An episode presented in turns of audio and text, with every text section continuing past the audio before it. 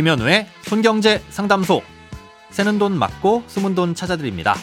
오늘은 주택 취득 시 세대 기준에 대한 사연입니다.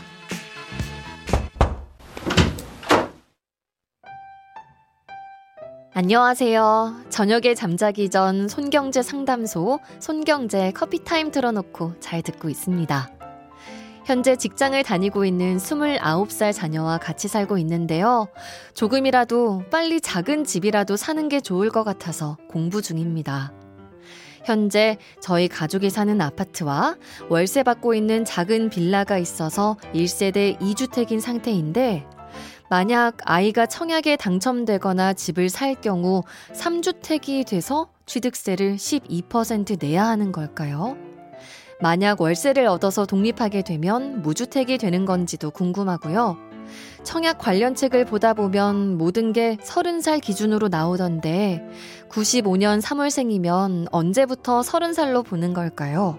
책을 보면서도 궁금증만 더해가고 딱히 속 시원하게 알려주는 사람이 없습니다. 도와주세요. 오늘은 청취자 송은경님께서 보내주신 사연입니다. 어, 주택과 관련된 각종 세금과 제도에서는 한 세대의 주택을 몇 채 보유하고 있는지가 중요한데요. 세법에서 말하는 세대의 기준과 청약에서 말하는 세대의 기준이 전혀 다릅니다. 먼저 취득세부터 설명을 드리겠습니다. 어, 규제 지역에서는 이미 한 채의 주택을 보유하고 있는 동일한 세대에서 두 번째로 주택을 취득할 땐 8%, 3주택부터는 12%의 취득세를 내야 하는데요. 이건 지방세법에서 정해놓고 있습니다. 어, 이때의 세대 기준은 주민등록법에 따른 세대를 의미하고요. 30세 미만의 미혼 자녀는 주민등록상 주소지도 다르고 실제로 따로 살고 있다고 하더라도 부모님과 하나의 세대로 봅니다. 예, 하지만 30세 미만이라고 하더라도 중위소득의 40% 이상의 소득이 있다면 이땐 독립세대로 분리할 수 있습니다. 예, 참고로 올해 중위소득의 40%는 약 83만 원 정도고요. 예, 그러니 자녀분이 월세를 얻어서 주민등록 주소지를 이전하면 자녀분은 무주택 세대주가 되는 것이고 주택을 취득할 땐 당연히 무주택자가 1주택을 취득할 때의 취득세를 내게 됩니다.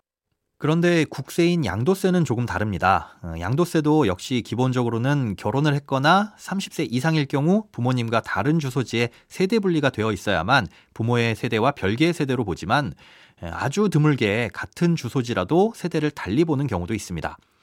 예, 하지만 이런 예외적인 사유는 뭐 단독주택인데 층을 나눠서 사는 형태이면서 경제적으로도 완벽하게 분리되어 있는 게 확실히 증빙될 수 있는 등의 특수한 경우이고 아, 이것도 여러 가지 상황에 따라 달리 해석할 수 있는 여지가 많습니다.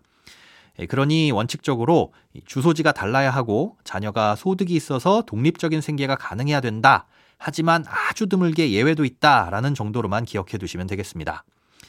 예, 다음으로 청약 제도에서의 세대 기준입니다. 아파트에 청약을 넣으려면 대부분 무주택 세대주여야 한다는 조건이 붙는데요.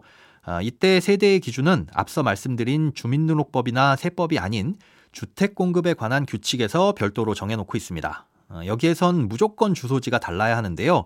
30살이 넘든 안 넘든 뭐 소득이 있든 없든 기본적으로 주민등록상 주소지가 같으면 하나의 세대로 봅니다. 그러니 현재 상태에서는 1세대 2주택 상태라 청약을 넣긴 어렵다는 거죠. 청약 관련 책을 보다 보니 30살이란 기준이 많이 등장한다고 하셨는데요.